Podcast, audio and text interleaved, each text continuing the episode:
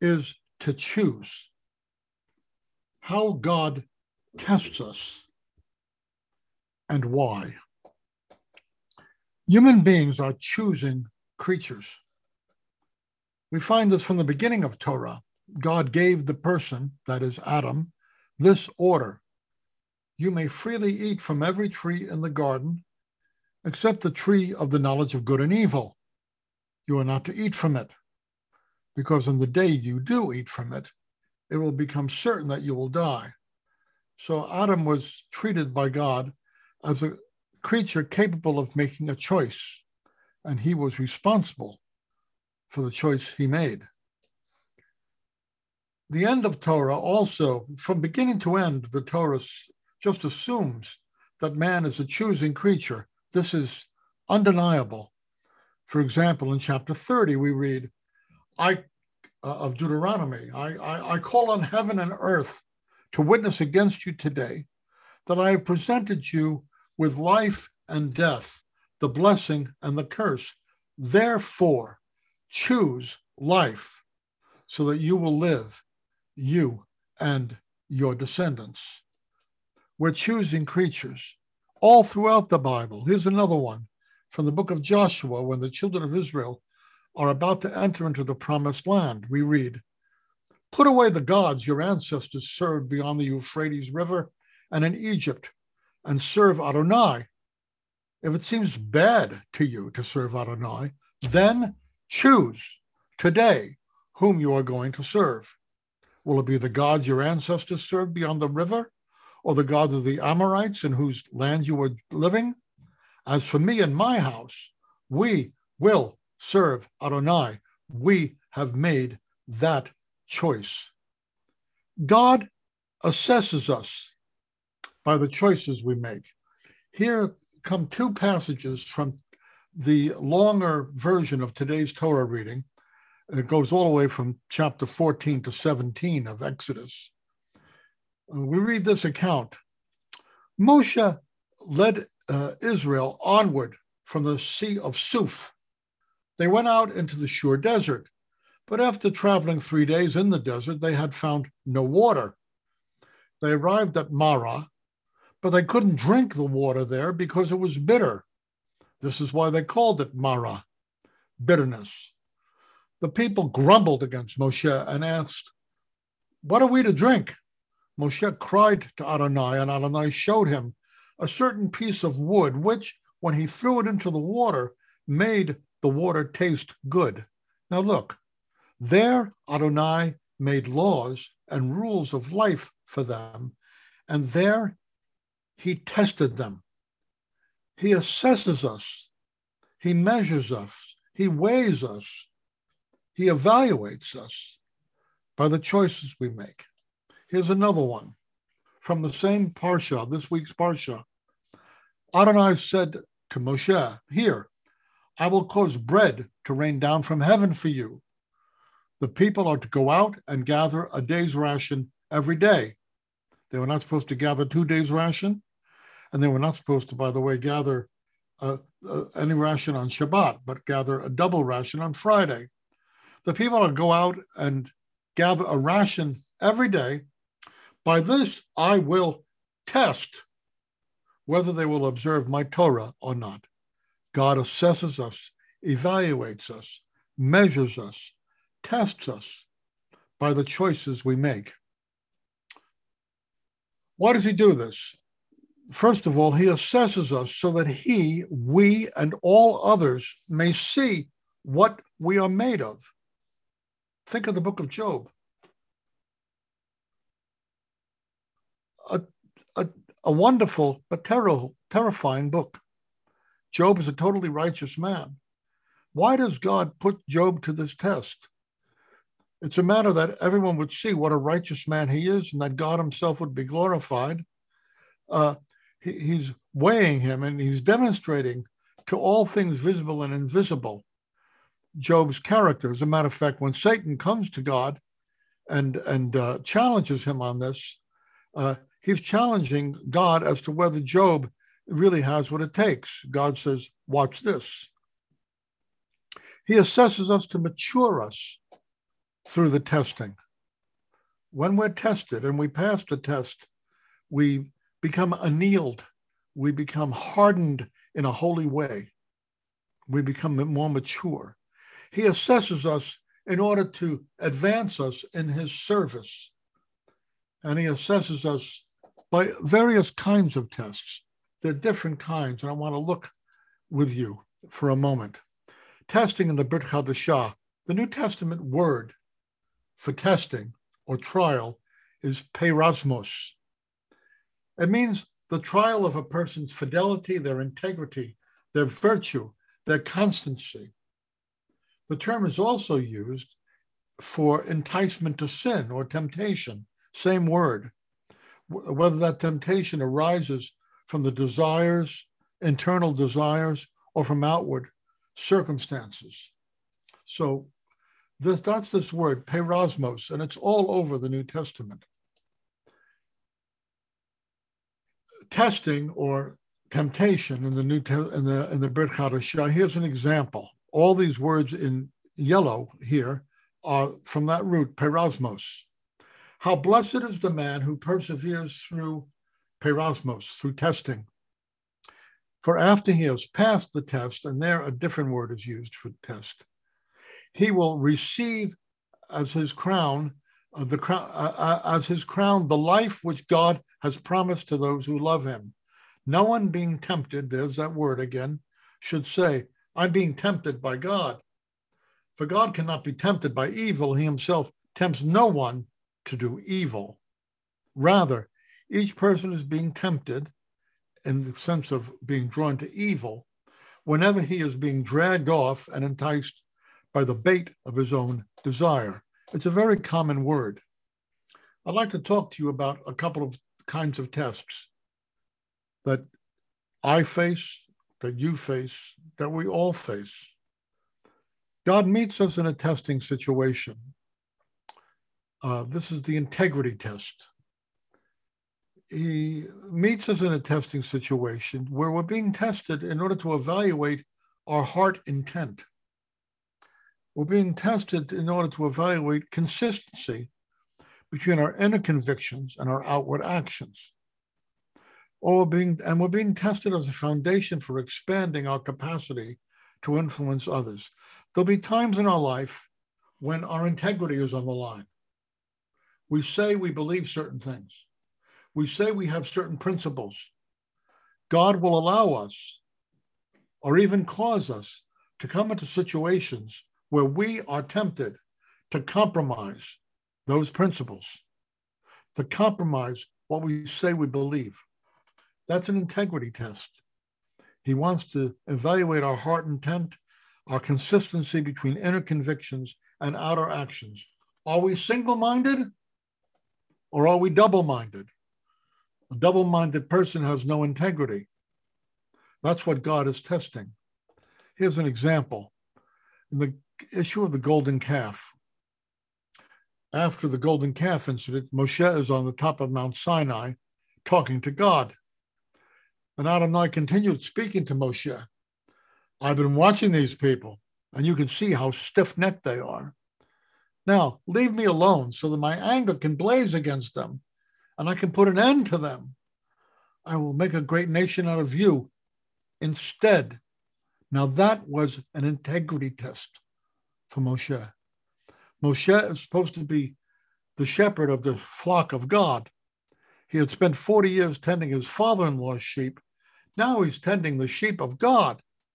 And God's saying, I'll tell you what, I'm going to bail out on these people. I'm going to make you a great nation instead. Is Moshe going to stand up Uh, for protecting the sheep of God from this disaster? Or is he going to say, you know, that's not bad. When can we start? Moshe pleaded with Adonai God. He said, Adonai, why must your anger blaze against your own people? whom you brought out of the land of Egypt with great power and a strong hand. Why let the Egyptians say it was with evil intentions that he led them out to slaughter them in the hills and wipe them off the face of the earth? Turn from your fierce anger, relent. Don't bring such disaster on your people. What a great story.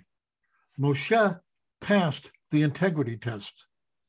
And when we pass such a test, God elevates our opportunities. We develop more authority. People respect us more. A second kind of test that God will bring us through is what's called an obedience test. That's where God tests our personal response to reveal truth. It's one thing to know what God has said, you can even memorize it. But what do you do with it?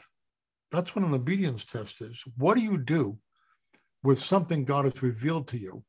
Do you put it on the back shelf? Do you kind of ignore it? Or do you do it? Here's a story. There was a disciple, a Talmid in Damascus named Hananiah, Ananias by name. And this is when, this is after Shaul has been blinded on the road to Damascus. He is now fasting and blind in a room somewhere in Damascus. And the Lord sends an angel to him, to Hananiah, in a vision. The Lord said to him, Hananiah, he said, Here I am, Lord. The Lord said to him, Get up and go to Straight Street to Yehuda's house and ask for a man from Tarsus named Shaul, for he is praying. And in a vision, he has seen a man named Hananiah come and place his hands on him and restore his sight. But Hananiah answered, Lord, many have told me about this man, how much harm he has done to your people in Jerusalem. And here he has a warrant from the head Kohanim to arrest everyone who calls on your name. So Hananiah says, This is not a good idea. But the Lord said to him, Go, because this man is my chosen instrument to carry my name to the Goyim, even to their kings, and to the sons of Israel as well. For I myself will show him how much he will have to suffer on account of my name. So, what did Hananiah do? Did he pass the obedience test? Or did he fail, like, for instance, Jonah did? Jonah passed, uh, failed the, the obedience test when God first called him to go to Nineveh Jonah said, No way. And he got on a ship to go to the opposite end of the earth. But that's not Hananiah. We read the last verse here. So Hananiah left and went into the house. Hananiah did what God had told him to do. He followed revealed truth and obeyed it. That's he passed the obedience test. This is a picture of Eliyahu Dressler uh, Eliyahu Dessler, a, uh, uh, an Orthodox rabbi who lived uh, in the first half of the 20th century. He refers to what he calls Bechira points uh, or choice points. These are the battle lines in our lives. These are the places where we face uh, a choice between going to the left or to the right. These are the places where we have a little or maybe a lot of struggle and temptation and where we're being tested in life. Uh, these battle lines will change from situation to situation and time to time. You may not be tested uh, uh, in your life by the same things today that you that used to test you five years ago. And five years from now, there may be entirely different issues. But these are situations, even little situations in life, where we can follow virtue or succumb to folly. You all know what I'm talking about. Each such issue is an occasion to grow or to devolve. That's the only two choices. You're either going to grow or you're going to wither a little bit. And the question is, which will it be? This is uh, Eliyahu, Rav Eliyahu Dessler's term for these kinds of tests. And we all face them. I face it every day. I would guess you do too. God has compassion on us in our testing. This is 1 Corinthians chapter 10, verse 13. I memorized this years ago in a different translation. There is no temptation taken you, but such as is common to man. But God is faithful, who will not allow you to be tempted above that you are able, but will with the temptation also make a way to escape that you may be able to bear it. I memorized that 50 years ago. But here it is in the Good News Translation. Very helpful. Every test that you have experienced is the kind that normally comes to people. But God keeps his promise, and he will not allow you to be tested beyond your power to remain firm. At the time you are put to the test, he will give you the strength to endure it and so provide you with a way out. So if you're sitting out there dreading tests and feeling I'm not just not able to meet these kinds of things, Scripture promises you, yes, you are. God will give you what you need. Here's a story. This lady on the right is Corrie ten Boom. Corrie ten Boom was a watchmaker's daughter in Holland, a very simple woman of a, of a house of very strong faith. When she uh, when she was in her 30s or 40s or 50s, she used to take care of of, of developmentally disabled adults, a tremendously compassionate woman. And then when the Nazis came to power, she and her family hid Jews in their house, in the hiding place. They hid Jews. Eventually, they were betrayed by someone and they went off to the concentration camps. She is the only one who survived. She tells a story uh, when she was a child, she said to her godly, holy father, uh, Dad, I'm, I'm afraid that I won't be able to face the things I have to face. I'm afraid of death. And her father told her this story. He said to her, and she's a little girl at this point. He says, Corrie, when you when I send you on a train to Amsterdam, when do I give you the ticket? Long before or when you get on the train. What a story. She said, When I get on the train. He said, That's the way God, our Father, is. He will give you what you need when you need it, when you get on the train. What an incredible story. What a wise man. What godly people. Find out everything you can about uh, Corrie ten Boom. She was a remarkable woman with extraordinary wisdom, which came in large measure from her extraordinary father. So here's something to remember as you go into your week. It is our choices that matter in the end, not our wishes, not our words, not our promises. Choose in each situation. Choose this day whom you will serve. Lean on God, who promised to be with you in your Bechira points, your choice situations, your pivotal events in life. Lean on Him, honor Him. Choose this day, the next day, and every day following whom you will serve because it is our choices that matter in the end, not our wishes, not our words, and not our promises. Shabbat Shalom.